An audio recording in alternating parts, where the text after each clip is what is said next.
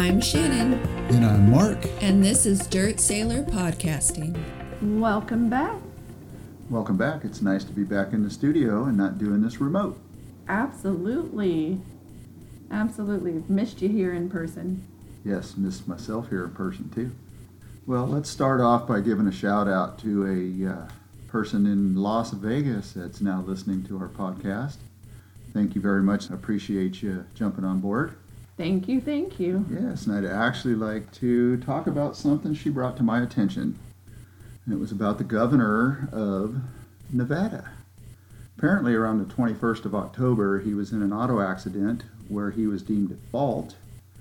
And there was rumor that possibly he was drinking and that one of his uh, security guards and another passenger in the car removed some items before the police showed up to tend to the accident.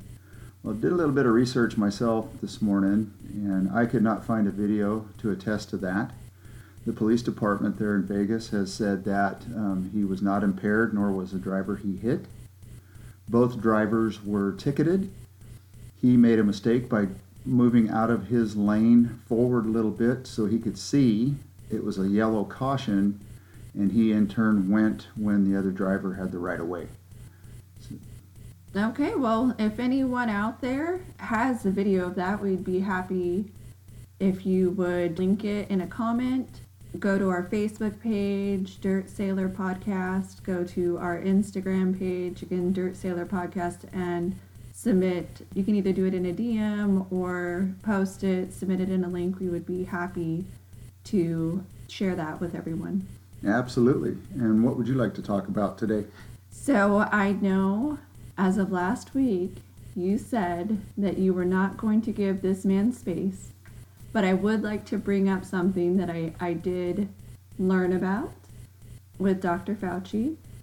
It turns out that he his claim is he did not lie when he told Congress um, that there was no gain of function.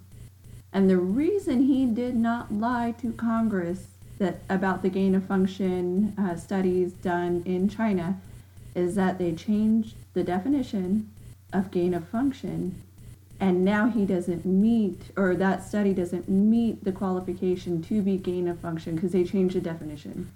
Well, you can call it whatever you'd like.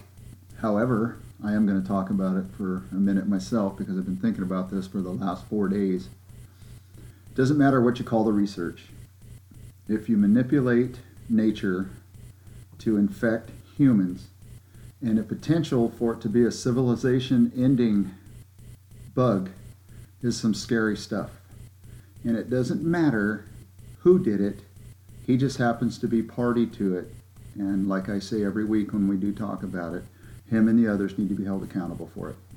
So another interesting point of note that I've also learned about within the last week, which is why I bring it up now, and I haven't brought it up before, it turns out that not only were they doing gain of function research, but Dr. Fauci's division was responsible for research on animals that required the removal of the dog's vocal cords, and then the dogs were being attacked by, I believe they were sand fleas, and they didn't want to hear the dogs whimper and whine, so they removed their vocal cords. And there is a call for an investigation into him for that, and you know, whoever was doing the actual research.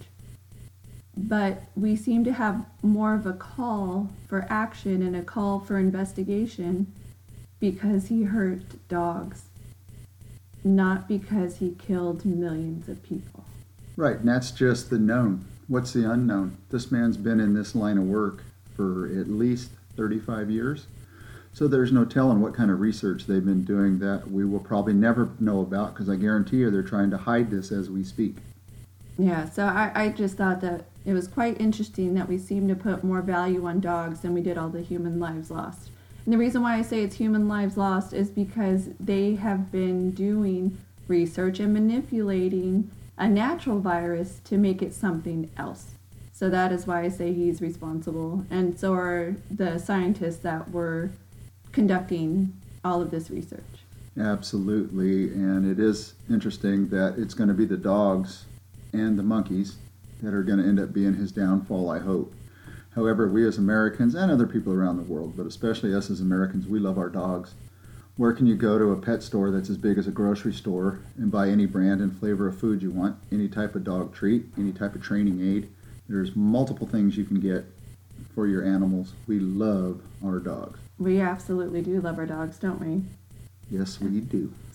So, over the course of this last year and a half, almost two years now that we've actually known about the virus existing, and I say two years that we've known is because even though it originated in our media December of 2019, Taiwan was calling it out much, much sooner.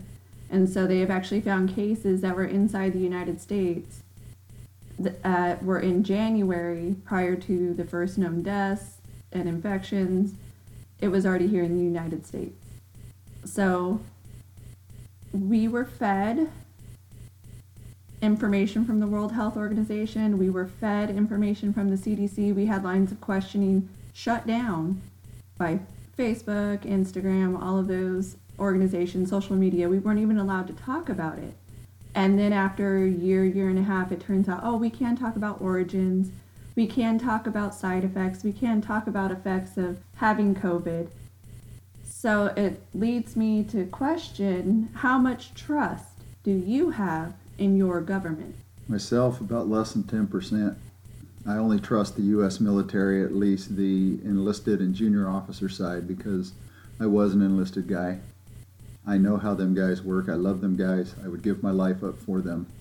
But as far as the federal government goes with elected officials, I have basically zero faith in them.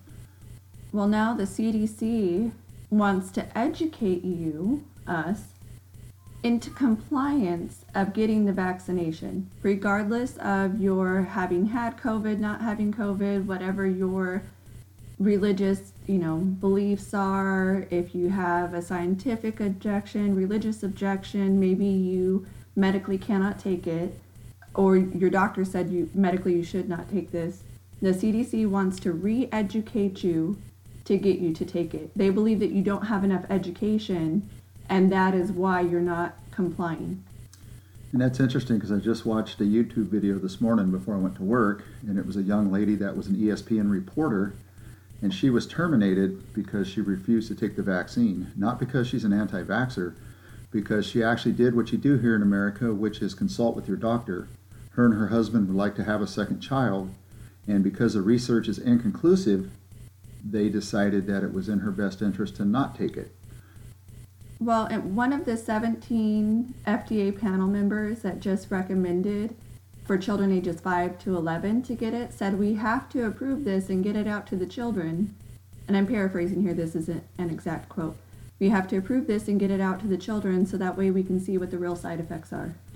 Right. See, they're willing to play the percentages because if your kid dies, it's no sweat off of their skin. Right, and they're projecting. I did look into some of the numbers, and they say without a vaccination, it is expected that during a season, approximately 67 children are likely to get COVID and die. 67 out of millions, and that's just in the United States. The vaccination is expected to impact negatively and people to have a bad outcome, which is death. 57 children. So we are injecting millions with unknown side effects. That the numbers I'm quoting are just the expected death. That's not the expected true side effects if you have long-lasting side effects. So 57 children will still die, and it's unclear if it's the same expectation on children who would have been a part of the 67 that didn't get vaccinated that died, and then 57 that get vaccinated and die from the vaccine. So we're talking about the difference of 10 children, but possibly up to 57 different children from those original 67 that would die just from the disease itself. So we're picking and choosing children to die. I, I don't want anyone to die. I don't want my children to die. I don't want anyone's children to die. I Don't take it that way like it's a good risk. I think the risk is worthy. But we're talking about almost the same amount of children with or without the vaccine. And that's what the ESPN reporter was talking about. It was not about the vaccine affecting her because she's a very young, healthy woman. She's physically fit. Um, she takes vitamins and, and she's good to go. However, what she's worried about is the fetus and what the long term effects are of the baby. What happens if the baby's born and then five years down the road they find out that something in the vaccine causes Down syndrome or you know other problems, respiratory issues, heart issues, or other things with the baby? Right. We- We have a lot of unknowns, and I am out of my baby having stage. But while I was pregnant with both of my girls, the doctors were adamant in telling me not to eat lunch meat because it can affect, you know, how I am, how my baby is going into labor. Not to eat unpasteurized cheese. I mean, we're talking about food that we see every day or every week at the grocery store or in our, our fridge. The doctors are telling me not to eat lunch meat, but sure, inject yourself with something that you know nothing about. Well, it's like they're chasing their tail. It's a vaccine, but it's not a true vaccine. I've been watching videos of uh, doctors over in Europe talking about the efficacy and how one of the shots after six months is only 4% effective. The other one, it's two rounds, is 50% effective after six months. And then the third is 55 to 52 to 55%. So I would like them to actually be 100% effective so I don't have to get popped with this needle every six months with a booster, booster, booster, booster. Yeah, I agree. And if we're constantly doing boosters, are we really doing ourselves a favor? I mean, are what are we doing to our body if we continually have to inject ourselves with something in order to be what the government is titling as safe, which I don't feel very safe with the number of people who are actually getting the boosters or just getting vaccinated, followed by getting the boosters, of course. And then they get COVID, and then they've been passing it to other people, whether vaccinated or not. They have been seen to be carriers and spreaders. Absolutely. And I just met some folks at work giving me some bids that um, all three were vaccinated the husband, the wife, and their doctor. The doctor ended up testing positive. He got his patient sick. She was positive. Three days later, the doctor died of COVID. Yeah, there's a lot of unknowns in this, and when you start to question it or start to look into it, one, I've been told I'm not a scientist, just shut up and take it. Do it because your doctor told you to. Uh, do it because the insert whoever, CDC, the FDA, medical association, do the right part for your neighbors, whatever we're being sold. I've been told to do this thing. We don't know all of the answers, but sure, it can't hurt, except if you die, then, or, you know, if you get side effects, maybe it can hurt then. But for most people, you'll be fine, and we're okay with that. I have had a personal medical situation get botched. I had a botched surgery when I was in the Navy. So I, I get a surgery, I have a bad outcome, I end up getting processed out of the Navy uh, for medical conditions. I've been working for the last, it took me about 14 years to finally work with the VA and get my medical conditions fully acknowledged because they had partially acknowledged them upon my separation. But one of the things that happened is I had a surgery on my ears, and I was told that it was to get some fluid behind my ears, you know, out, and I would be fine. Get the surgery, and I almost instantaneously lose most of my hearing. And it turned out I did not have any fluid behind my ears, so the surgery wasn't going to work. And I fought with the VA because when I filed my documentation, I said, Here's my surgery. When I was in the Navy, here was the outcome. And they said, Oh, well, you were going to lose your hearing anyway, so it's not service connected. These are the same government officials that will decide everything else as we go too. So I don't really have a lot of trust and faith in the people who are supposed to take care of us because I gotta, oh, we've not seen that before. Hmm, that sucks. Bye. That's why they call it practicing medicine and not perfected medicine. It's also why they call it practicing vaccinations, not a perfected vaccination. Yeah. And I've taken other vaccines. I'm not an anti vaxxer. I do believe that if you want to take it, take it. You've done your research, you've talked to your doctor, go ahead and take it. I am okay with that. For me, me personally, having had bad outcomes, having watched my children have reactions to vaccines, and I'm not talking about, oh, they had a minor fever. I mean, the this rarely happens, but can happen reaction. I'm not exactly jumping forward to sacrifice my child to hope that hey, this is going to work and they're going to be okay. And that was an interesting read yesterday talking about side effects of vaccines. So I watched a report from a news outlet in Phoenix, Arizona. They were talking about almost 11,000 folks around the nation that are now suffering from, I always called it tinnitus. I guess it is Tinnitus. tinnitus. And the Oh, by the way, that was one of the bad outcomes in my surgery. I now have that. Yeah, and they were saying that no, it's it's impossible for that to be a side effect. Well, we don't know. It's an unknown because we've only been injecting people for a year.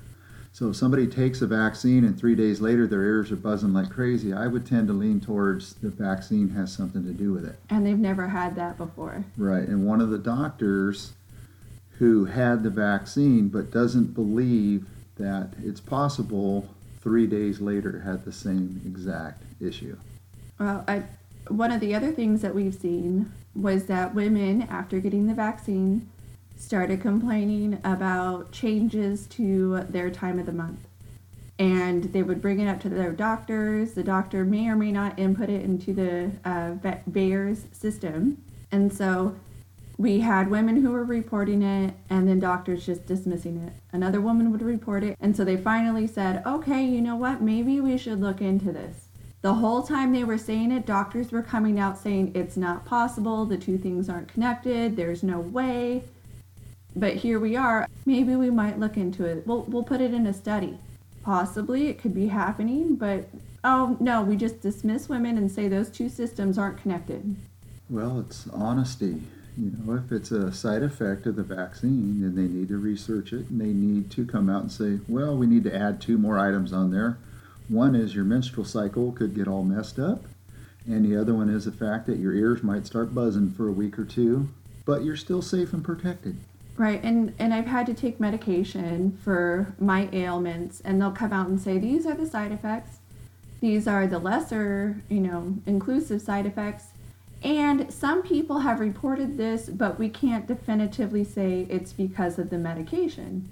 So why don't we have that instead of just outright dismissing people? And this is medication that's been around for a while, so they have the more likely to happen, less likely to happen, and we can't connect it, but we want to tell you about it anyway. When I ended up getting COVID, I ended up doing the monoclonal antibodies, and I wish they would have put on the side effect paperwork. One of the side effects could be that it actually works. It helps. That way, Mr. President Biden and others in the federal government would stop trying to hide this treatment from other states. Right, they tried to take it off. They said, oh, we're going to regulate it federally, and the states can get whatever we decide to get to them. Speaking of which, my health insurance did that to me too, except they did it by just not talking about it. So I sent a message. I also had COVID, so I sent a message to my doctor inquiring about it and seeing what I would have to do. If I did get worse, I wanted to know what my options were. So I put it in a contact your doctor email, sent it, the response back, responded to everything else except do you do monoclonal antibodies and how do I get it? They completely ignored it. So I actually sent a second message saying, you know, I would like to know about this. They did not, re- my doctor did not respond, but I did end up going and getting the COVID test just to make sure it was on record. Um, so that way I could say, hey, I did test positive. It wasn't uh, at home positive, it was uh, through my medical provider positive, just to make sure I was set up and had all my bases covered in case I needed to get it. And as soon as my positive test came back, she had not answered my request for the monoclonal. That was a second request for information, not to get it, but just for the information, the how to. And then she completely ignored that. And then the response that I got back was, You're positive.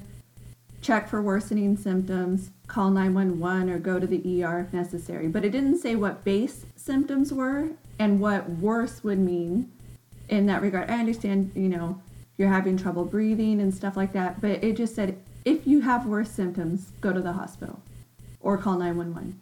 And, and no explainer. And they still ignored my request for information on the treatment. It's kind of like the ivermectin. I guess a lot of uh, hospitals will not give you a prescription for ivermectin, and the pharmacies are blocked out by the federal government from being allowed to give it out when it's like a 10 cent drug. And it actually works in some cases, but you have to take it at a certain point or it does not work. And I, I and I don't understand why there isn't value in all the medications instead of just the ones that these three companies are putting out. Right, and so we have, I believe it was Japan that has been prescribing it to their people. They've been having better outcomes. Monoclonal antibodies you need to take before day 10, or else it, it's said not to, to work if you've been sicker for more than sick for more than 10 days. It has been said not to work. So you have to get it in a specific time frame. So why are we hiding these things? Why are we not allowing it? And then the protocol that they've been giving people, they doesn't seem that they've updated it. Doesn't seem that they're willing to have different drugs like the ivermectin, among others. Last year, when hydroxychloroquine was coming to the forefront, they started blocking doctors from being able to prescribe that, even for treatments that people were already taking that had nothing to do with COVID. They had a hard time, people started to have a hard time getting their usual drugs. Well, most of those meds have zero to less side effects than the new vaccines do. So I don't know why we wouldn't try something off the shelf first. Especially if it's a lot less expensive, it'll save the federal government hundreds of millions of dollars if they're buying all this medication for older patients. Florida, I just saw their governor yesterday, they use monoclonal antibodies and they dropped their hospitalizations down by 90%. They are the lowest in the country right now. Yes. The Yet they were made fun of by news outlets in the federal government that he was a hick, a hillbilly, didn't know what the heck he was doing. Yet um, he proved them wrong, which you need to try different things before you stick to one. And he set up urgent cares just for treatment. So it, it wasn't an urgent care to go to if you, you know, broke your foot or, or did anything like that. He set up urgent cares just so people could get the monoclonal antibodies. And other places weren't doing that. If you called your urgent care or you went into your urgent care, if you say I have COVID, they will kick you out. Go to go to the ER. That is your only opportunity. Well, me being a certain insurance provider. okay, I'm going to say having Kaiser in Fresno and they won't give you monoclonal antibodies. The only choice I had was to go into the ER. That I didn't have any other choices. I tried emailing and they weren't answering my specific questions. So my only choice was to go into the ER with COVID and I don't know how they would have isolated me or how exactly what would have happened at the hospital, but that was my only option. And I wouldn't feel that I rose to the level of needing an ER. You never want to clog up the ER. You know, that's for very serious cases. So if you have serious COVID, oh, okay, I can definitely see that. But they gave me no how to, no option, nothing. Go to the ER if it gets worse was my only descriptor. Yeah, which isn't right. And when I called my doctor to get a referral for the monoclonal treatment, um, he actually didn't know anything about it. So his RN and him did some research for 24 hours. And they called me back the next day and referred us to um, a local hospital to do the monoclonal antibodies. And by that time, we were actually feeling a little bit better. So when the hospital called me to set up the appointment, I basically told her I was feeling better. And if you were short of that monoclonal antibody treatment, I would rather have somebody else that's in far worse shape than me take it, and I'll just take my risk the last three or four days until I totally clear up from this thing. She told me, no, we have plenty. Um, you meet the criteria, so please come in and do your treatment. I'm not sure that I would have actually been given a prescription for it. Well, given that apparently Kaiser doesn't give it. When I had a follow up with a Kaiser, I, I presume it was a nurse, but I could have missed the title. She might have been a doctor. Called me to follow up. This was after I had already tested negative for COVID. She apologized for being late on the follow up, but they had, you know, so many patients or cases and she started asking questions and so i just straight out asked her about it why wasn't i answered what if i would have needed it she said that the doctors can't even prescribe it that it's a different department altogether like an infectious disease department or something and you can't get a hold of them yourself so then there's no way to get it but that's the only real you know information i got was when i was on the phone and following up I am thankful that I did not have it worse. I know many people who have had COVID, they've had it much worse. I understand that it's serious, but it seems like we are hiding treatments. I don't know why Kaiser would hide it, but it does seem, at least to the federal government, oh, those crazy hillbillies, as you pointed out, are doing this random thing. But guess what? Those drug companies that we're beholden to, they're making millions, if not billions, off of the shots and off of the treatments that treat the symptoms when you go to the hospital for COVID. That if you're not giving monoclonal antibodies, if you're not giving ivermectin, they're making millions. Yeah, I believe ivermectin's about 10 cents a shot, something like that. So it's pretty inexpensive. Yeah, and it seems like it should be something that we we would do. Why not? Why are we taking anything off the table? We talked about putting everything on the table. Well, apparently doing that is haha, it's funny that we're going to take away stuff from you because you're dumb. Well, I will be so happy when this thing finally leaves and goes back to China so we can get on with our lives. Because I wore an N95 mask yesterday when I met with a couple vendors I'd never met before. And darn, those things are hard to breathe through. It is absolutely crazy, just like how much you can be impacted by covering up your face. And with appropriate equipment too, N95, or if you're wearing a, uh, surgical mask, I, I admire you, doctors, surgeons, all your staff, surgical techs, everybody who's got to wear those. I admire you. You add, you know, heat reflecting off of uh, cement or the ground. You're walking through a parking lot. I know during the middle of summer when I would do my grocery shopping and I would come walking out with my mask on, I was huffing and puffing. It was so hot and I could barely breathe. I actually bought a oxygen checker, uh, pulse ox, and mine was going down to the 80s, like the high 80s, but into the 80s because it was just so huffing, puffing, couldn't couldn't get enough air through. So I admire anyone who routinely has to wear these masks. So thank you for Yeah. what you do. Absolutely, and you know that's the psychological component to this thing. Is this is really scaring a lot of people, basically to death, because some of them are committing suicide. They're so in fear of this that it just drives them into suicide. It's taking over. It definitely is taking over people's mindsets. It's so unfortunate that we are handling it in the way that we are handling it. Okay, so now can we move on to another subject and take this uh, COVID out of our headspace for a while? Yes, I think we should absolutely take this out of our headspace. I think you should carry me through the southern border.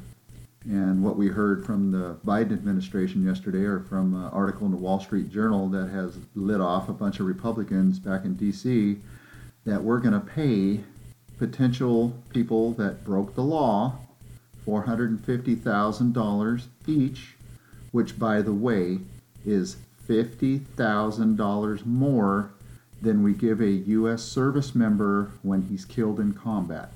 The service member's family when he's killed in yes, combat. the Yes. service member's family. Yes. So um, the DOJ is in current negotiations with attorneys that are representing parties to a lawsuit. It did the family separation policy is what they're objecting to and that they're suing for, where families were separated at the border. And so they, they filed class action lawsuits, and right now we're looking at a negotiation that apparently the number that's being thrown out there is $450,000 per separated person. So that is both parties to the separation. So if it's a parent and a child, each would be $450,000. So that's $900,000 that they're looking at. And let's be clear on who we're talking about because people are, say, why were you separating asylum seekers? Why were you separating young children that still, you know, breastfeed or whatever the case was?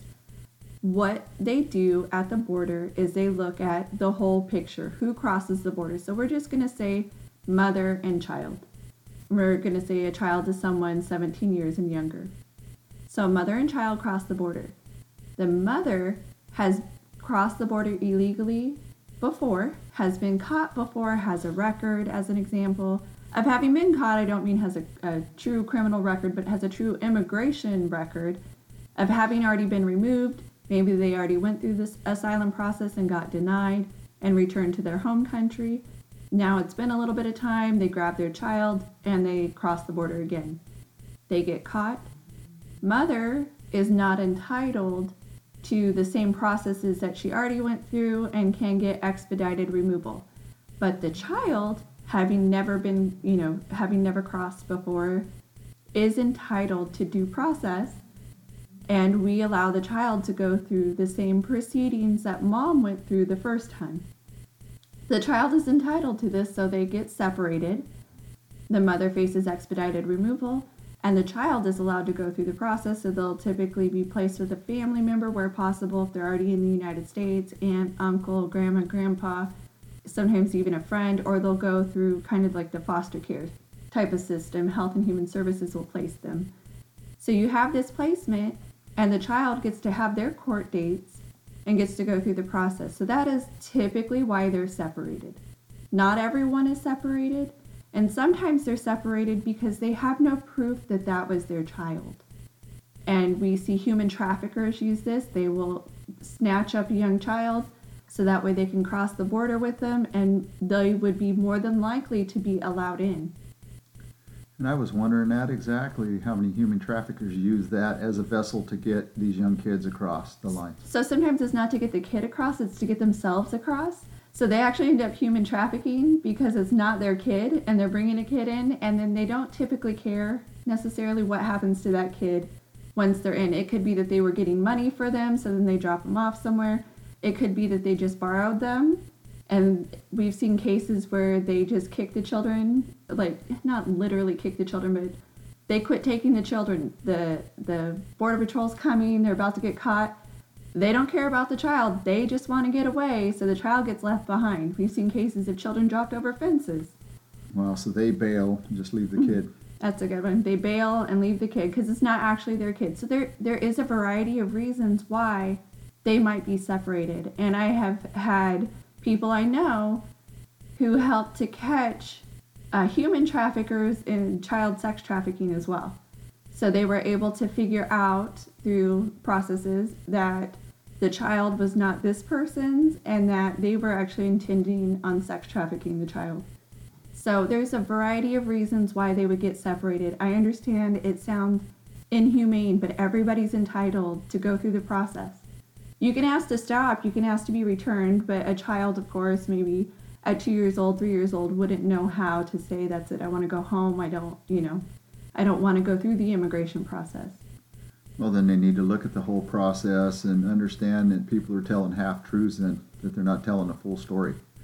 Because I believe that was part of the policy that uh, Mr. Trump put in place, which was hold them in Mexico so you don't have this issue. Right, the Remain in Mexico policy allowed them to go through the process while remaining together, but it was also considered inhumane because the conditions in Mexico weren't the best. Well, our borders are so porous and open right now with Biden's new open border policy that even a lot of Democrats are not happy. And there happens to be a Democrat who is from Texas, and he's telling Mr. Biden that he needs to quit listening to uh, political appointees and activists and he actually needs to go to the border and talk to the people that are actually doing the enforcement and get their opinions because they are being overrun and they need help. Right. We we tend to go to the political side on both sides. We tend to make it sway all the way right or all the way left. A lot of times the answer is somewhere in the middle. So both sides need to be diligent and responsible for what they're putting forth. So then maybe instead of letting the government create the problem and then they're the fix, why don't we let the people that live on the border states on both sides talk to each other and decide what's in the best interest of their communities on both sides of the fence? And then we look at what the federal laws and statutes are, and then we come to a cumulative agreement and we fix it together, not just letting people that are doing this uh, strictly for political gain and votes make the decisions all the time. That is absolutely something that we do need to have. We need to have the people who are affected by it and be able to put in their their input, put in what they see, put in how they've seen it change throughout the years. And if fences are so bad and walls are that terrible, why is it we are now spending hundreds of thousands of dollars to put up a wall around Biden's beach house. Yeah, we're paying for it out of our own pocket, correct. And I understand keeping the president safe. I understand they did the same thing with Trump. They did the same thing with Obama. They I I get that. But if walls don't work, why are they putting one up? Absolutely. And if they would make right decisions, they wouldn't have to live in fear. I know there's crazies out there that want to kill anybody, but if they would make the right decisions, things like this wouldn't have to happen. Well, there are crazies that do want to kill people. For instance, the I don't want to say his name because it just gives it more clout. The person who shot and attempted to kill Reagan. I know it is. I just didn't want to say his name Right.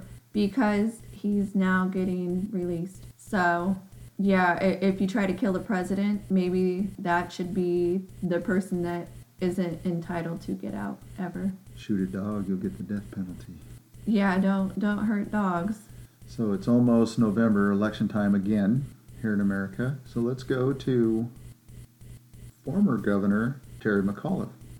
Been watching videos of where he's going and speaking, and they've been very, very small crowds. So I can't wait to see on election day how that vote turns out. Well, that's kind of funny because they're saying they're running about evenly split right now. Yeah, I saw a 55 45 number, the Republican over him. Okay, the last one I saw it was a little bit closer than that, so maybe that was a little bit older poll. Because I do know that everybody and their uncle is out stumping for him now, just to try and get that flop flip flop. and his policies of the past were bad for Virginia. So hopefully the voters there are awake and they're not going to put this guy in office again. Yeah, well, he doesn't think parents are entitled to any opinion on their child's education. Well, you're not. This is a police state. It's the government's responsibility to raise your kids. What's wrong with you? so why do I have to feed them? You shouldn't. You should ask for free money, a free stipend to Yeah. feed them. I, I don't even know if I should house them because I might not house them in the correct way. I don't know if I'm feeding them right. What if I don't tuck them in well at night? What if the toothpaste I buy is bad for them? Maybe as soon as we have our kids, they should all be turned over to the state. You know, that'll segue us right into the perfect next topic, which is the city of Fresno's ban on smoking in apartments. So, renters in multi unit complexes are no longer allowed to smoke in the apartment that they're paying rent on. I wonder if that's applicable to people that smoke weed as well or marijuana. That's a good question. I, I am going to have to look into it. I didn't realize that Fresno had signed that, had October passed that. 14th. Okay, I did miss that one that Fresno had passed that. I will say, as a person who is allergic to smoke, in multi unit apartments or complexes, typically the ducting can be connected to each other in, in some older complexes. Or if you're on your patio, it goes, you know, up to the next unit if they have their window open, depending on how the wind is blowing. So secondhand smoke is a known cancer causer. So is it really fair that you can smoke and cause me cancer because I it's my home, I'm sleeping there. Well, and I understand that, and I'm no longer a smoker. Haven't smoked in like 25 years or so. Um, however, it, I call it an intrusion on rights because what if you're living next door to an Indian family and they cook Indian food and it's really spicy? Some of it smells a little bit, so you don't like that. You turn them into the city, and then the city says, "Okay, now we're going to pass an ordinance that says no ty- no certain foods of certain types." So where does it stop? That's actually an interesting question. So for someone who doesn't smell the spices routinely, uh, someone else's normal cooking, I know I don't cook, so nobody has to worry about that near me. Um, but in looking at certain types of spices and how fragrances can impact people differently, that is a good good question. What if your whatever you're cooking I'm allergic to? What if you're cooking peanuts and the peanut dust flies up or it gets into the air and I'm allergic to that? That I mean that's a good Well, see, that's why the real fix is HEPA filters on the HVAC systems. So you can police that air, clean it up, and inject it back into the apartments in a clean form. Don't go into somebody's apartment and tell them they can't use um, hickory wood for their spices or they can't smoke their weed. Just saying. that's a really interesting take. It, it reminds me of I can't remember if it was the or 80s or 90s, but uh, down in Los Angeles they were trying to ban outdoor barbecues and charcoal briquettes and lighter fluid. And it just so happened at that time, I was working for an airline way back then too. I was down at the LAX airport working on some ground equipment, and I was watching airplane after airplane after airplane take off in like 20 second intervals and looking at all the unburned raw fuel coming out of the rear end of these engines, thinking, here we're trying to ban a few thousand barbecues, yet millions of pounds of CO2 is burning out the back of those airplanes or coming out of the back of them. So what's interesting about that is we now have se- several governors who are going to a green energy conference. Is that what you would call it, a green energy conference? Yes, it's the Glasgow, Scotland event for climate change. So apparently there's at least six governors and countless staff who will be going in airplanes to get there. I don't think they're they're rowing across the, the ocean themselves. So they're going to take these jets instead of doing a Zoom meeting or FaceTiming or, you know, pick any number of other services that you can do that will allow you to be face to face by video. Instead, they're jetting off to talk about green space and how much green environment we need. Well, that's the arrogance and the idiocy of these people. So the conference is October 31st through November 12th. Several countries will go talk about climate change and climate action and how they can basically steal more money from the United States of America. Because even though we're one of the lowest producers of our carbon footprint, I think we're at like 13% of the nation's or the world's pollution. China's far worse than us. There's approximately going to be 23,000 people at this conference. So I was doing a little math in my head, and I don't know where they're all coming from, several countries, but even if you use 200 seat aircraft and you load these people up, that's going to be about 115 airplanes. However, people like John Kerry fly in their own Gulfstream private jets, so then I would say that number is probably going to go up to a couple hundred or more. I would love to do an aerial shot at the airport where they land when everybody's there. And the interesting thing is, too, there is a global pandemic going on right now, like you said, and why can't they do a Zoom call? Why don't they do it from our home ports or our home bases? We can't go to the grocery store without masking up and staying six feet away from people. You mean to tell me every human there at that event is going to be masked up and they're going to be six feet away from each other? I don't think that that Scotland event campus is large enough to house 23 people and have six feet of spacing. 23,000 people 23. are not going to be are not going to be staying six feet apart. And in fact i almost guaranteed there are going to be photo ops. And for the photo ops they all take the mask off and then take their picture. So they are going to be within six feet of each other. I, they could try to spread out as much as they want. But like you said the campus can only take so many spread out especially when they're inviting 23000 people there. And they're going to talk about how we can tax ourselves into oblivion so we can fix green problems. Absolutely. And by the way, airplanes are one of the largest polluters. and how many like you said are they going to take hundreds Well, and if not especially thousands maybe they depending on how high up they are they might all each have their own special airplane well, especially international flights.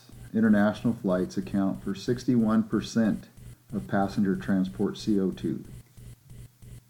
Just and, saying. and there they go internationally traveling yes. So another thing that they're going to do that's probably going to arise out of this is they're going to tell the United States, among other nations, that they need to help other countries get greener and and to help our environment be better and cut down all of our negative negative things that we do that contribute to greenhouse gases and and just all of this negative environmental impact guaranteed it's going to be raising taxes that's been a popular topic these last couple of weeks uh, tax the rich, eat the rich. Uh, don't worry, it's only going to be taxing 700 families or filers of income taxes.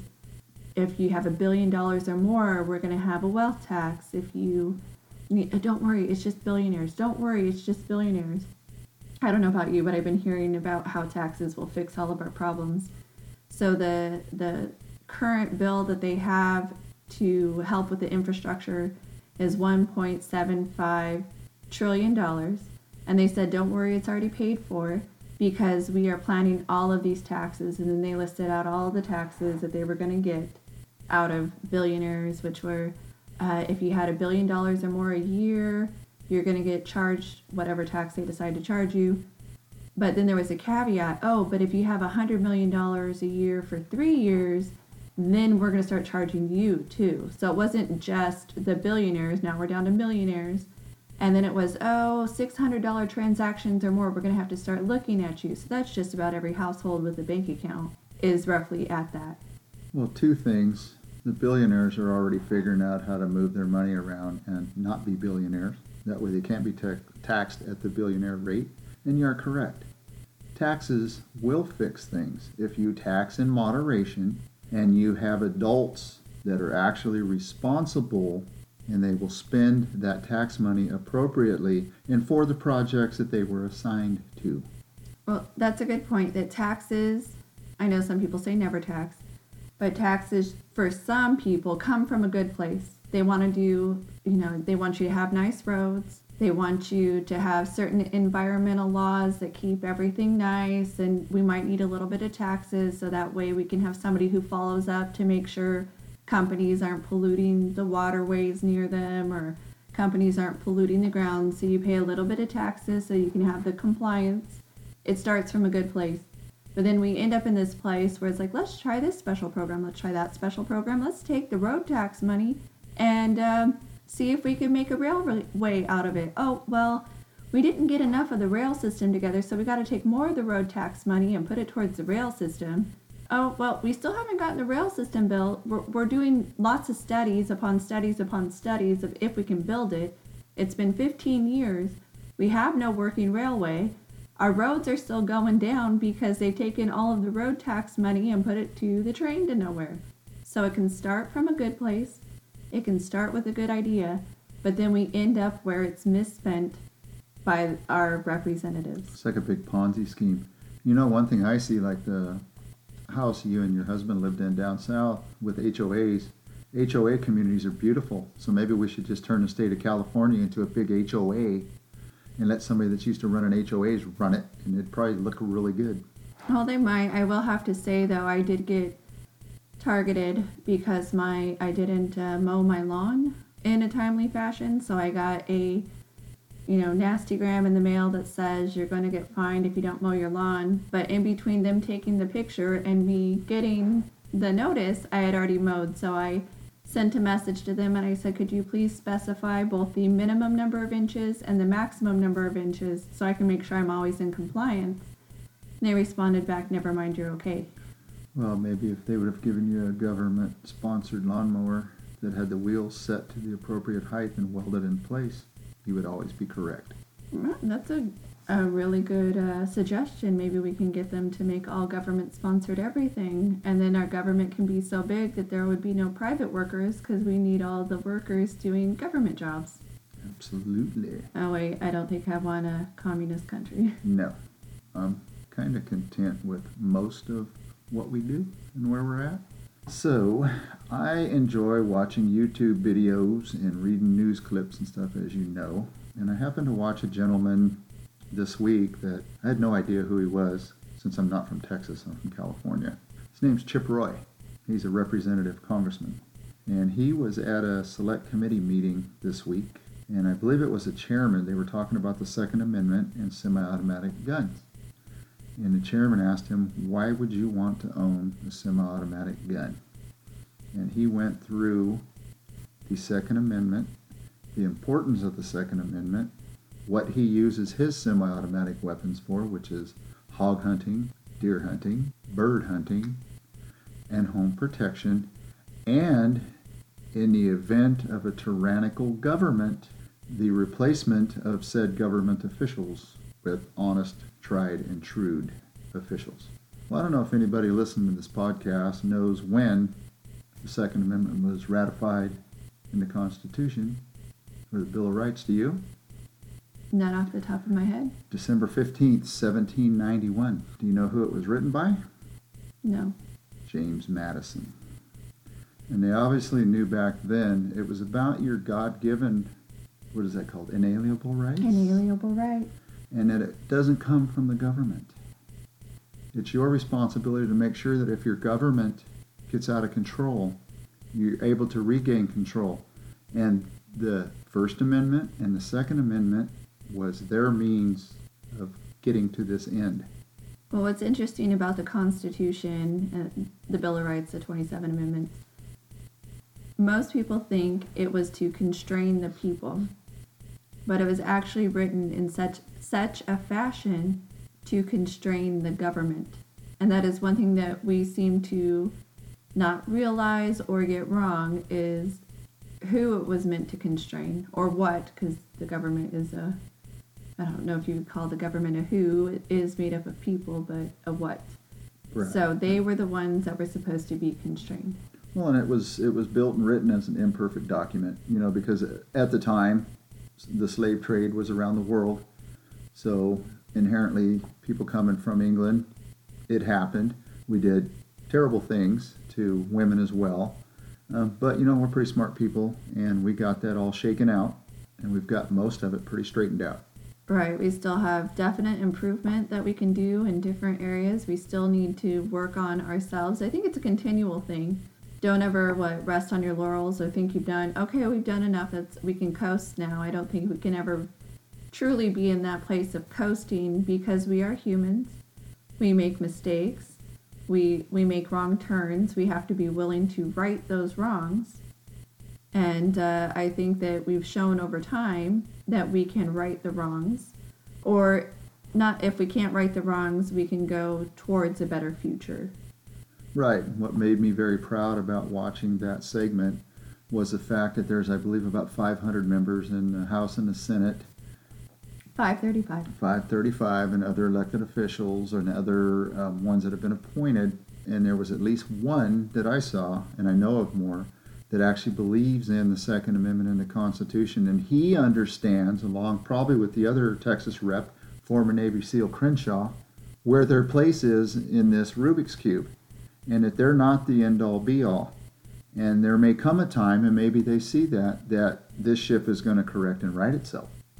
I would say that anyone who looks at the Constitution and thinks that it checks individual rights, let's just go see what rights, let's read more into it, let's study it, see what rights you actually have, see what rights the government doesn't actually have. We can look at other places that have taken away certain rights and see how that could have harmed us. And we can see which future we want for ourselves and how to get to a better place. I understand gun violence is terrible, that you look at what happens in schools, and my heart would break into a million pieces. And it does when I see that happening in other places. If it happened at my kid's school, I would likely fall apart. And I'm not saying that, well, this is what we have to have because we all want gun rights. No, there are things that we can do and steps that we can take to make sure that the right people, which are mentally sound people, are able to own guns. That's their Second Amendment right. There are people that you're going to look at and say, I don't think that person understands what it means to own a gun. Let's look at that. If you don't want to own a gun, don't. If you are scared of guns, okay, that is something that we all have different things we're scared of, nervous about. I get it. But I also believe that we do have the right, not just for hunting, not just for home protection. If you want to walk outside with one, I also believe that you should be able to conceal carry or open carry without worrying about getting a felony. Well, and some of these guys and gals you see that have gone totally bonsai with guns, gone into schools and gyms and places like that. Um, I would like to trace back their history and see if they started out playing these modern warfare type video games. I'm going to say no. I think they're all, I mean, this was happening before video games happened. It has been happening for decades. We hear about more cases now because news is able to travel. 24 hour news cycles. Yeah, Yes. that's a big part of it. So I would like to point out, though, that the DOJ has just agreed to pay $88 million to victims and families of the South Carolina church shooting that happened in, I believe it was 2015, because of failings of the appointed officials to complete the background check on the individual who went to purchase the gun and return it in a timely fashion. If they had done that, then this person would not have been allowed to purchase the gun. But it went past their waiting period. I'm not quite sure what South Carolina's waiting period is. It did not catch it. They didn't get it back timely, and so he got a gun that he should not have had. So when we do put things in place, we have to use them. You have to enforce them. And it's just like that movie set that there was just a, a shooting and a death and a severe injury. Um, now every one of them are going out of their way to throw each other under the bus instead of stopping and saying, "Hey, wait a minute, we had a gun here that should not have been able to shoot live rounds." Uh, apparently, the sheriff's department found up to 500 live rounds there on the movie set. Now you have the armorer trying to throw one person under the bus, this person trying to throw that person under the bus. How about let's just stop, investigate, and put the blame where it lies? And ultimately, I guess they call the head guy the executive producer. I believe so, yes. It's his movie.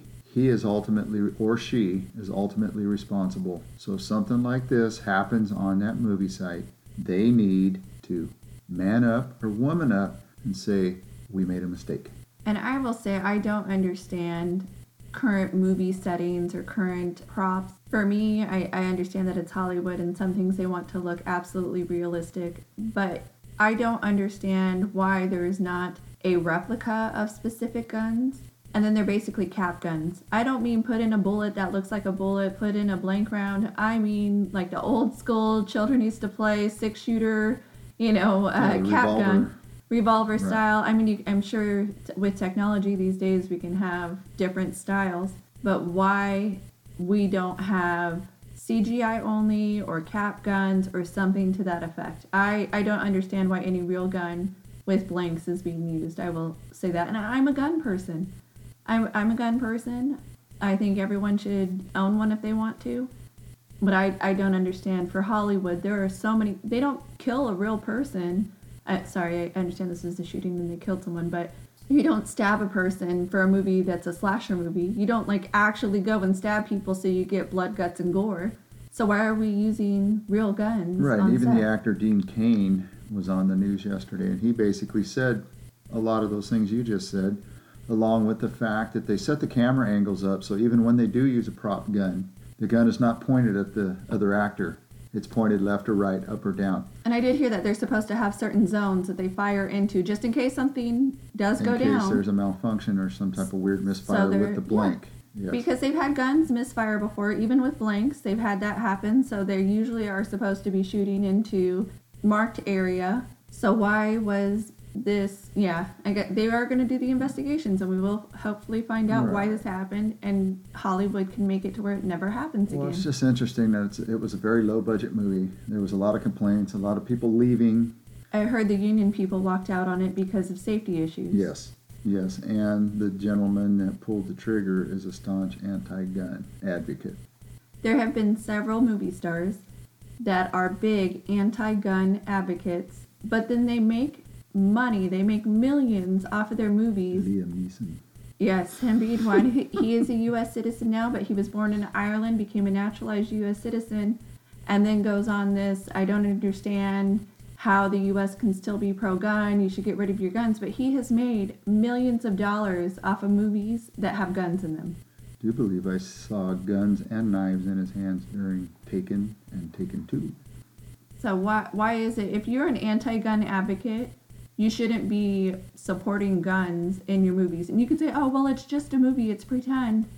Why are you even pretending? If you hate it that much, if you think that people are not entitled to to have guns, you shouldn't be making money off of using them. We shouldn't have prop guns. So I'm not sure if you heard about this Kentucky.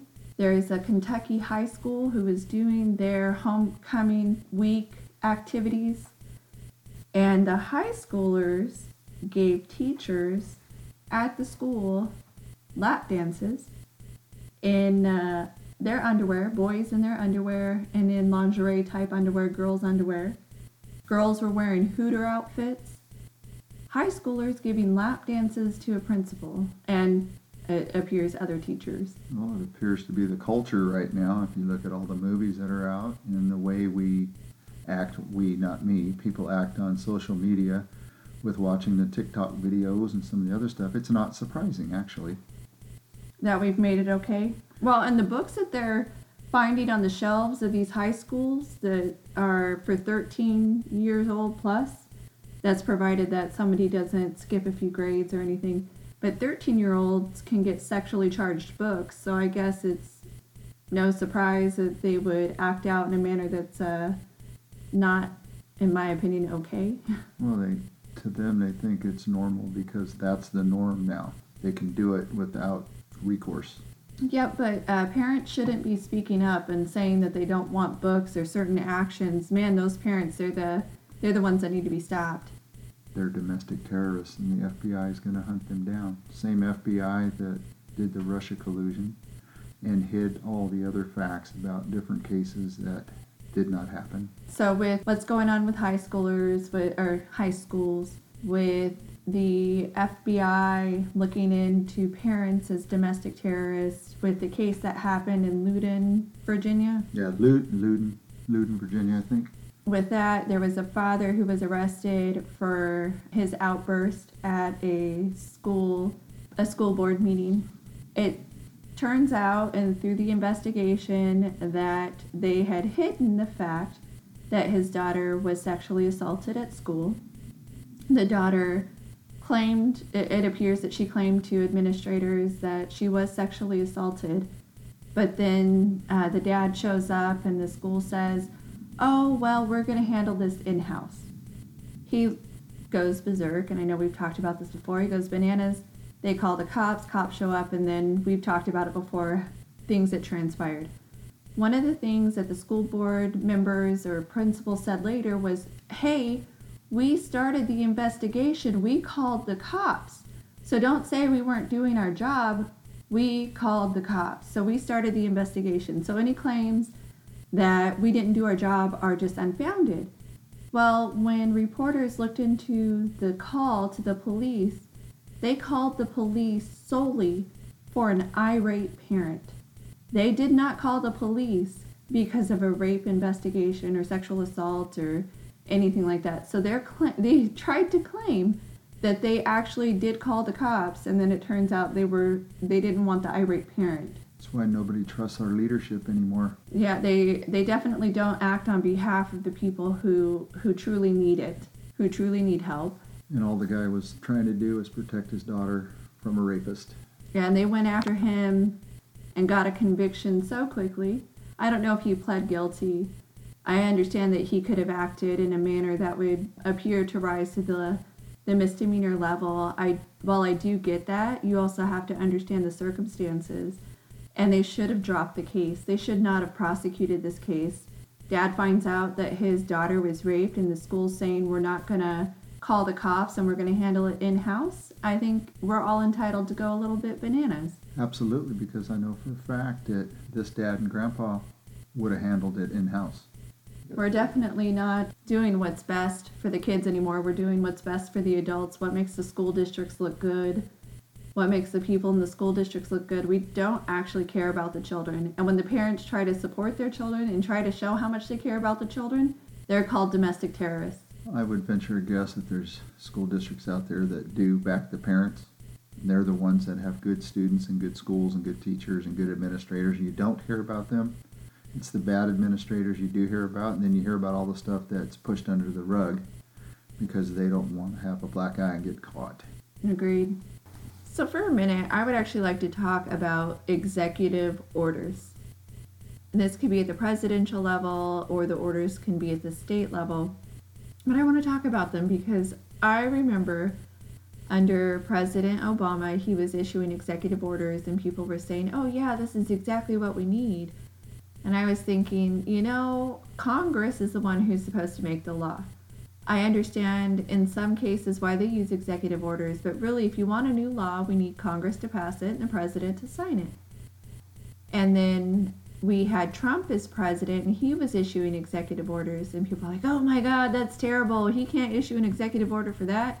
We need to, you know, take him to court and get all these executive orders struck down or do whatever we can. This is horrible, terrible, and awful. Shouldn't be allowed to use executive orders.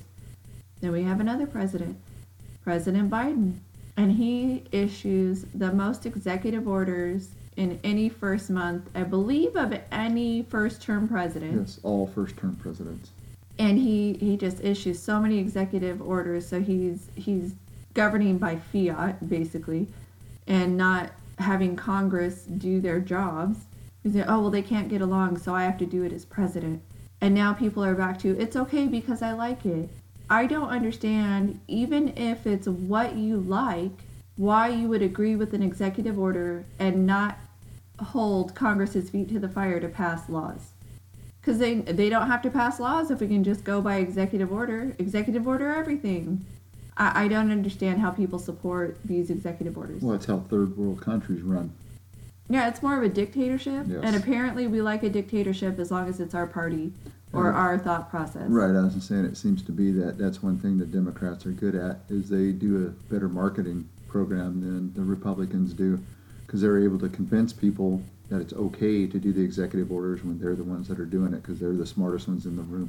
And it's funny that we talk about like executive orders and then what people can do. Well, the they call themselves a majority because they are 50 plus one in Congress, and they do have the House. At, I don't remember how many uh, more they have of the House uh, than Republicans, but they say, "Oh, we're we're the majority, so we can do whatever we want." we can force the minority to do whatever we want. But if you look at it constitutionally, one, Congress is supposed to pass the laws, president can sign the laws, and then if there is a imbalance or it doesn't um, arri- if it goes against our constitution, you can challenge it in court, take it to the Supreme Court if necessary, and then we can have a check to that balance, right? So you have checks and balances. But if you look at it and people say, oh, it's okay because I believe in it, and we're the majority, you're the minority, so it's okay, we can do whatever we want. Well, if that is true, what if what the majority wants is something that goes against the Constitution? Are you still okay with it because you say majority rules? We can say, uh, I want slavery again. Or you could say, I want, you know, I, I think we should. Um, kill all firstborns. The majority ruled it. Are you, are you going to be okay with that? Because the majority said, oh, he put it in executive order. Now, again, I understand that we have a constitution, we have, uh, you know, the Bill of Rights, uh, all 27 amendments. You can look at it and say, oh, well, this goes against this part of the Constitution. But when do we solely act by 51% to 49 majority rules and say, we don't care what it is, we'll just do it anyway? Well, it's interesting because there's no triggers that the minority can use to put a stop to it. Right, even when it's unconstitutional, Yes. you have to go through this drawn out process. It's not going to stop in a day, right? Uh, unless you can have a judge who will put a stay on it as long as you're allowed to file in that court, then they could potentially issue an emergency stay. But the reality is it's going to take a while for it to to go up through the courts. So why are we looking at it and saying, "Oh, majority I'm the majority. I can do whatever I want and make you do whatever I want. We're in charge now." Yeah, I believe we had a supermajority up in Sacramento there for a while with the Democratic Party. I'm pretty sure. I think it's still there. Yeah, it They have a is. super majority and they can pretty much pass whatever they want. which is what they're doing, and our governor is signing. But you go back to that, uh, hey, let's kill our firstborn. I do believe that communist China had some type of edict like that where The one child policy. one child policy, and they were taking them out because they wanted men, men first. Right. They wanted men over women. So if your firstborn was a woman or girl, baby, sometimes they would just throw them out. Some people would find babies on the side of the road. Some would kill them. It just depended on exactly what was going down. But one child policy did not end until 2013 in China. And so I remember learning that the one child policy ended. I didn't realize they made a two child policy. So it's still same things, but now they have so many men that they don't have enough women for all of the men. Well, they probably forecasted into the COVID future and saw that it was going to wipe out a bunch of them, so they needed a two-child policy to backfill what was going to die with, from their experiment. Well, it's funny that you say they saw into the COVID future because I believe if you look at the numbers of deaths, men are dying in greater numbers than women. Yeah, we need some real statisticians and experts to really dive into this and see what demographic is dying, what age group. Obviously, the demographic would be the age group, what kind of maladies they have, um, if this thing was programmed to take out certain ethnicities, or maybe they looked at it from a monetary standpoint. Maybe they did all their financials first and said, okay, we need to go after pretty much everybody that's on Social Security worldwide right now. And once we take all them freeloaders out that are getting government assistance, then we'll be able to reload our bank account. Oh, like the Chinese. So when you retire in China and you have your your retirement money. Yes. Uh, It will be interesting, and hopefully we can get the real numbers and not these fake numbers that they've been going with. So I wish I was a super investigator, and uh, the online site called FlightAware allowed you to go back a couple years and dive into China's flights out of Wuhan and see when they stopped the flights to the general towns in China and only had the pipeline going over to the uh, garment district in Italy. Because then we could really see if it came out of Wuhan. That would be just one strike against them. The other one is when they cut off all their communications on the internet and all the research they were doing just kind of mysteriously disappeared, so you could no longer see it. And you had doctors who were in China that would talk about what they were seeing, and then they would get uh, disappeared. I don't know if that's the right term, but they would go dark on social media. Nobody's heard from them, and then after a certain period of time, when they appear to have gotten reprogrammed, they would come out and talk about how terrible they were for speaking out against China like that, and their words had no value, and clearly China's the right one. Yeah, they probably sent them to North Korea to their re-education camps because I guess that dictator's really good at reprogramming people. Yeah, he won't just kill you or reprogram you. He'll go after your whole family for generations. Absolutely. Go after the grandparents, the grandchildren, the parents, everybody. You will, uh, they will lower your worth to the rest of society. So who you can marry changes, how much ration you get changes, where you can live changes, what work type you can do. It just sucks that the entire world is so bound to China because of all the products they steal and reverse engineer, but then they have labor that's dirt cheap. Because I'm a big boat guy, and there's several boating companies over in China that build some awesome boats off of their labor. But unfortunately, if we stop doing 100% business with them, we have to bring all of it back to the U.S. And then a $400,000 boat now becomes a $1.5 million boat. Okay, so let's talk about that. With the cost of doing business, we here in the United States do talk about certain things we want as a society. So there's a federal minimum wage that we have, and we say we have a specific wage in mind. And in some cases, it can be what uh, health care you have. If you're a company of a certain size, we want you to provide so much health care. You might have a 401k, whatever. But we do talk about basics that we want people to have whether and I know we've gone to this $15 an hour minimum wage maybe where it's at across the United States people argue not argue but they they ask for it sometimes they picket for it or they just sign petitions for it. We say we want XYZ minimum wage. We want XYZ minimum from these companies through healthcare and all of that. And so okay we we get those things. And then there's a cost that comes with that. And instead of buying, as you say, a 1.25 or 1.5 million dollar boat here in the United States, where they're paying a good wage, where they're providing good benefits, and uh, every you know maybe good time off for if you're having a kid, you get your 12 weeks off. Maybe the company will provide it partially paid, different things that we've asked for. But then instead, we turn around and buy from a company because it's cheaper in a country that we disagree with. It goes against everything we say we want for our people, but we're still buying because it's cheaper. If we really wanted that, we should not allow any purchases outside of our country that don't meet these minimum standards we've decided we want for our people. So that's a darn good question. So if we go with a one world order, whose model do we pick? Oh, that's really interesting. So if we do that, okay, so what's our minimum wage? What's our minimum number of benefits? Or does everybody have to be exactly the same? So we pick a country and we say this is it. But what if it's better or worse? If it's better, I'm sure people will be okay with it. But if it's worse than what you're used to getting, are you still okay with it because we're all the same ish one world order. And that's why everybody's rushing to move to the U.S. or to sneak up through our borders because they feel that what we have is the best. So rather than making a buck fifty an hour in Mexico, they can come up to San Diego and make fifteen dollars an hour. But then if we pay everybody in the world that, there's not enough money to go around. Yeah. We have so many resources. Those resources are, you know, at such a price and people can do it for different things. Are we okay with shutting down the world? And I don't mean cutting off the world. I mean, you can only have inside your country what you expect. Like, you can't import stuff from places that you don't agree with their policies.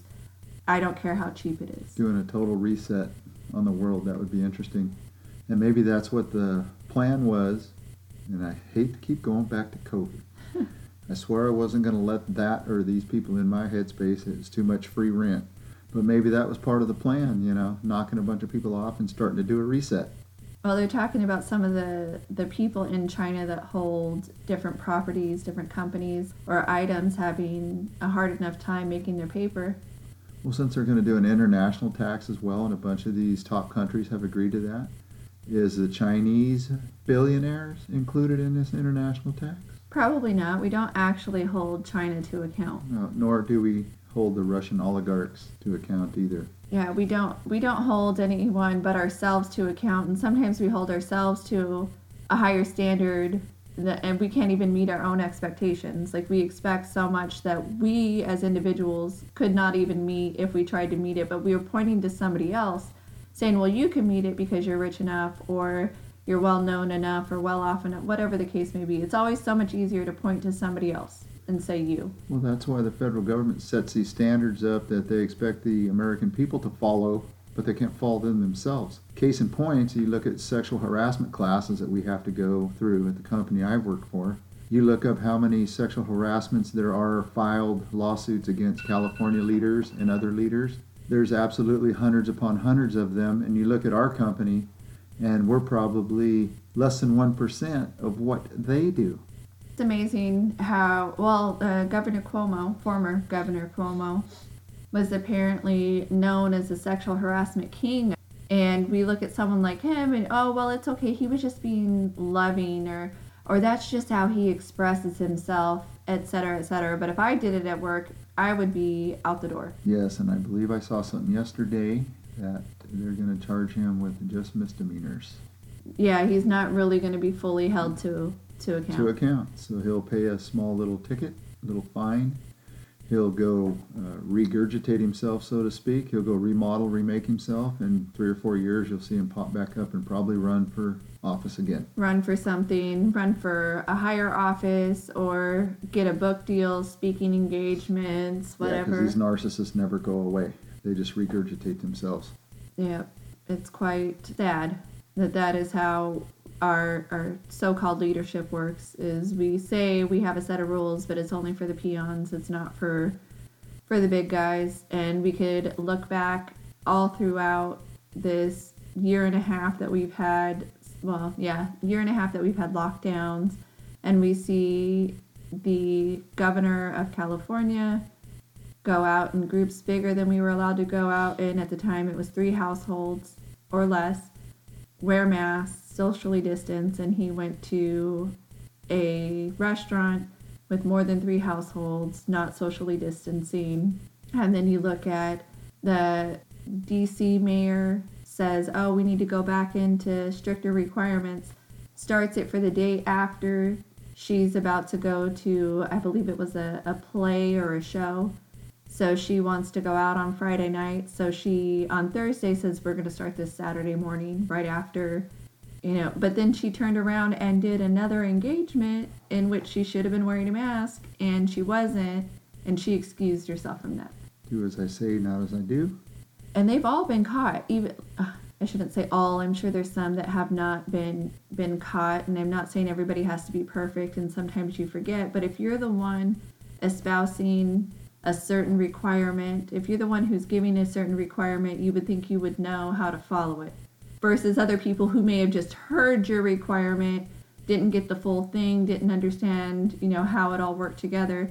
But we saw, you know, people going on vacations when they told people to stay home, going out of state when they told people not to leave their city, going out of the city when you were supposed to be locked in your house. We've seen people who have gone to restaurants when you're not supposed to go to restaurants, or said they were too tired to cook at home, didn't have a mask, just quickly ran to get some. We've seen all of these things from our leaders, yet they want to hold us to account. Well, yeah, they closed all the beaches in Southern California, so surfers couldn't even surf when they were 20 feet or more away from each other.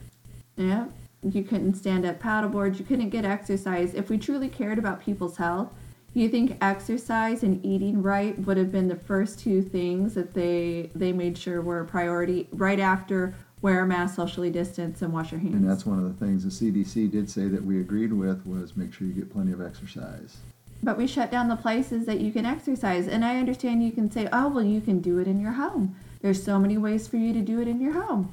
Okay, so if you live in a studio or one bedroom apartment, you're on the second floor or above, are you supposed to be skipping rope? What if what if you work during the day and the only time you can do it is at three o'clock in the morning when you get home? Should be should you be skipping rope in your living room or your studio so your downstairs neighbor has to hear you? Because you're not allowed to do it outside.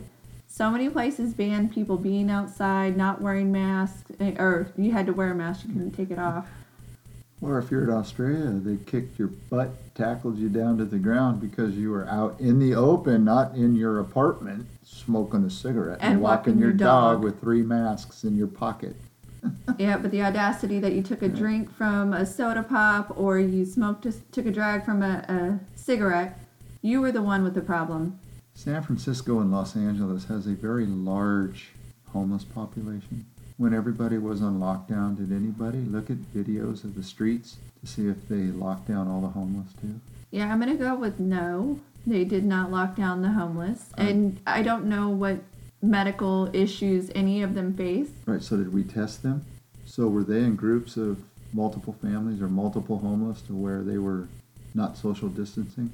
Did we do anything as far as policing rules for them that we did for everybody else? So I'm not sure under the did we do anything, but we did see that San Francisco started housing them in hotels to give them a clean place to stay. So uh, San Francisco started contracting with motels because they weren't making any money when nobody could travel. So they, they were trying to get contracts with these motels. And I believe they started having problems of the homeless people destroying the property.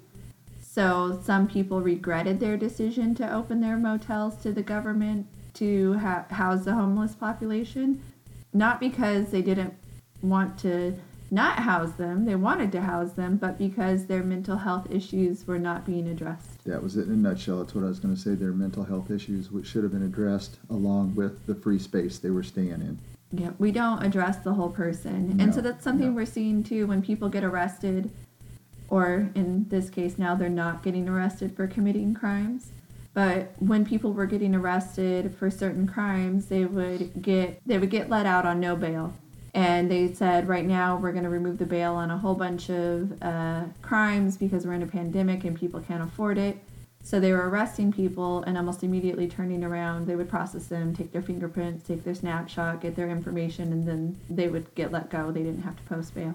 So we allowed people out that may have mental health issues, but it was just a whole lot easier just to let them go instead of addressing the the full person. The full person and the actual issue. That's crazy. Ha! No pun intended. so, what is today? TPT? Throat punch Thursday. Throat Punch Thursday. And there's a saying going around the world as I close out. Let's go, Brandon. Let's go, Brandon. You can find us on Apple, Spotify, and on Podbean, Dirt Sailor Podcast. And you can find us on Facebook and Instagram under Dirt Sailor Podcast. And if you have any suggestions of topics you'd like us to talk about, by all means, please send us a little note. This has been a podcast produced and edited by the Dirt Sailor Duo. Mark and Shannon are a father daughter team who both served in the United States Navy. This production is protected by copyright laws. Until next time, anchors aweigh.